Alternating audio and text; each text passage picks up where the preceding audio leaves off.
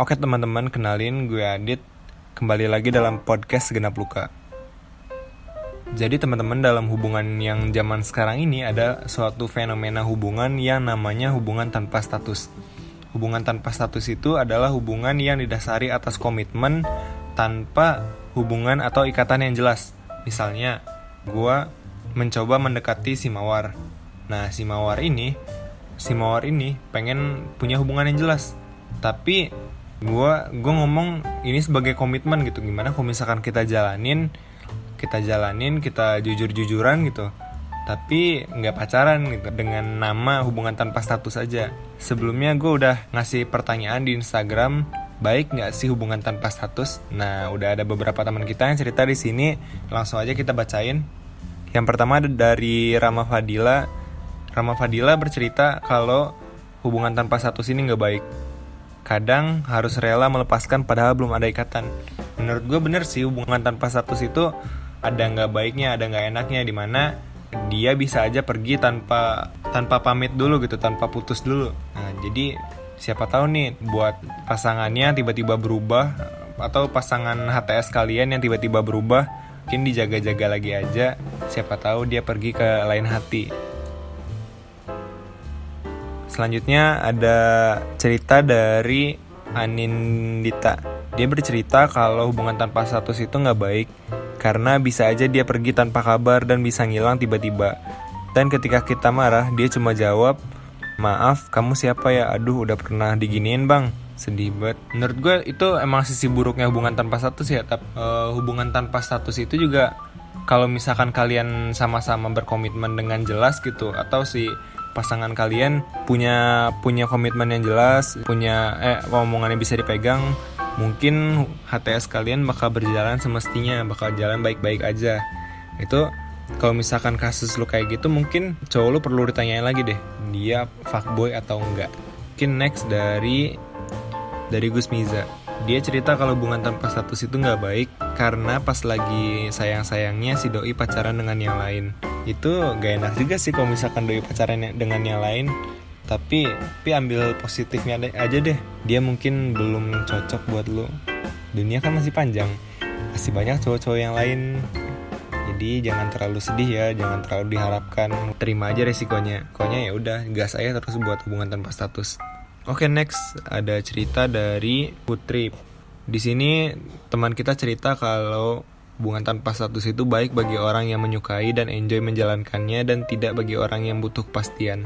Nah, bener sih menurut gue kalau misalkan kalian ngejalanin HTS tuh harus ditanya bener-bener tuh kejelasannya dengan dengan baik-baik ke pasangan kalian atau ke, ke calon pasangan kalian gitu. Jangan sampai kalian ngejalanin hubungan tanpa status itu ada maunya atau uh, si cowok cuma moda, uh, modus doang gitu modus pengen ngedapetin harta kayak atau pengen ngedapetin kepuasan uh, yang lain-lain kayak mungkin gue nggak bisa ceritain.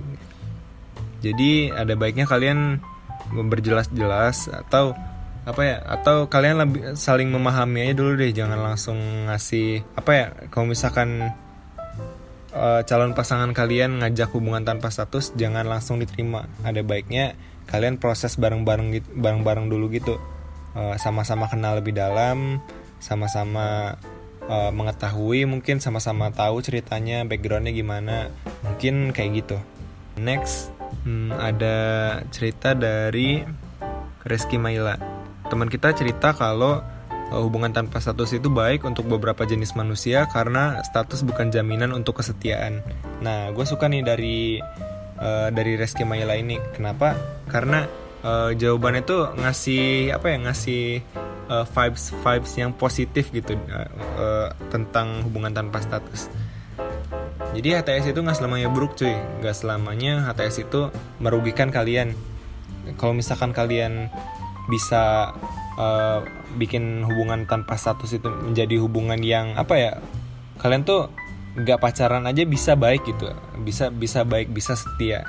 Kenapa harus pacaran? Kan hubungan tanpa status bisa. Yang penting balik lagi komitmen itu yang pertama komitmen itu yang utama dan yang pertama.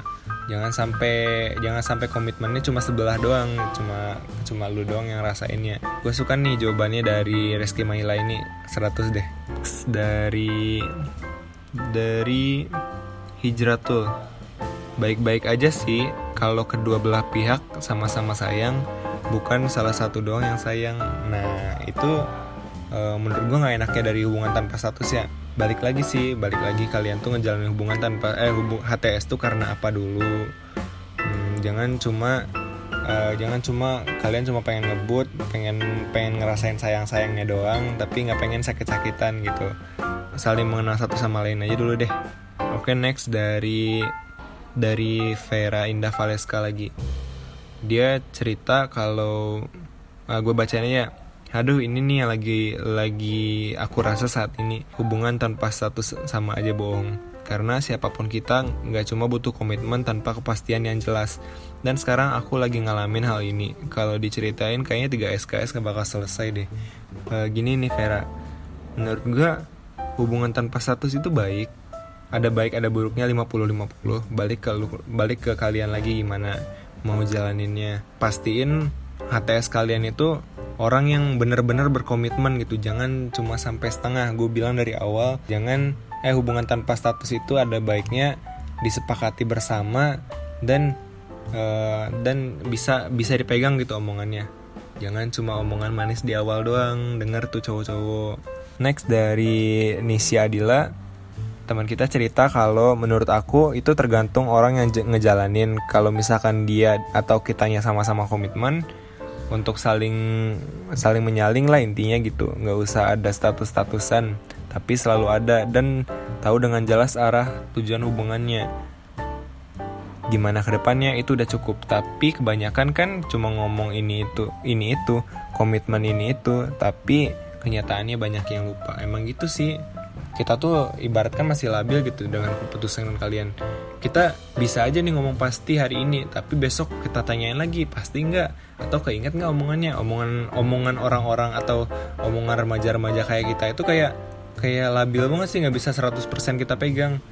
Maksudnya lo ngomong 100% kepastian kepastian lu buat dia hari ini. Besoknya bisa aja berkurang tuh jadi 70% atau bisa jadi 50% jadi orang bisa aja lupa gitu menurut menurut gua apalagi dengan masa-masa peralihan seperti uh, eh, kita kita yang lagi remaja ini. Uh, nah menurut gue jangan jangan terlalu diambil serius sih. Lebih lebih apa ya lebih enjoy aja hubungan kalian. Jangan sampai eh lebih dibawa enjoy aja. Jangan cuma jangan sampai di diharapin banget lah gitu. Jangan jangan sampai.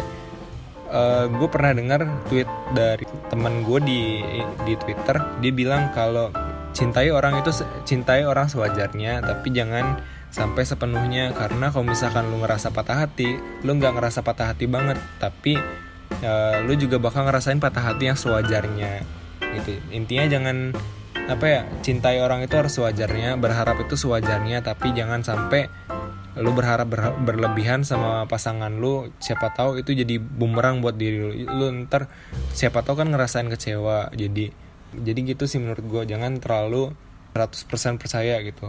Uh, mungkin sekian cerita dari teman-teman.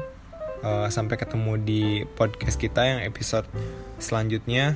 Uh, iya buat teman-teman yang mau cerita silahkan silahkan banget. Hari Selasa uh, hari Selasa biasanya gue ngadain uh, sesi ceritanya. Atau langsung aja follow deh Instagram @adityarama hanya 4 buat teman-teman yang mau cerita tentang segenap lukanya Uh, makasih udah udah dengar sejauh ini. Maaf kalau misalkan ada kata-kata yang uh, gak konsisten atau gak enak menurut kalian, mohon dimaafin ya. Maklum nama juga kita baru. Jadi makasih ya udah denger. See you.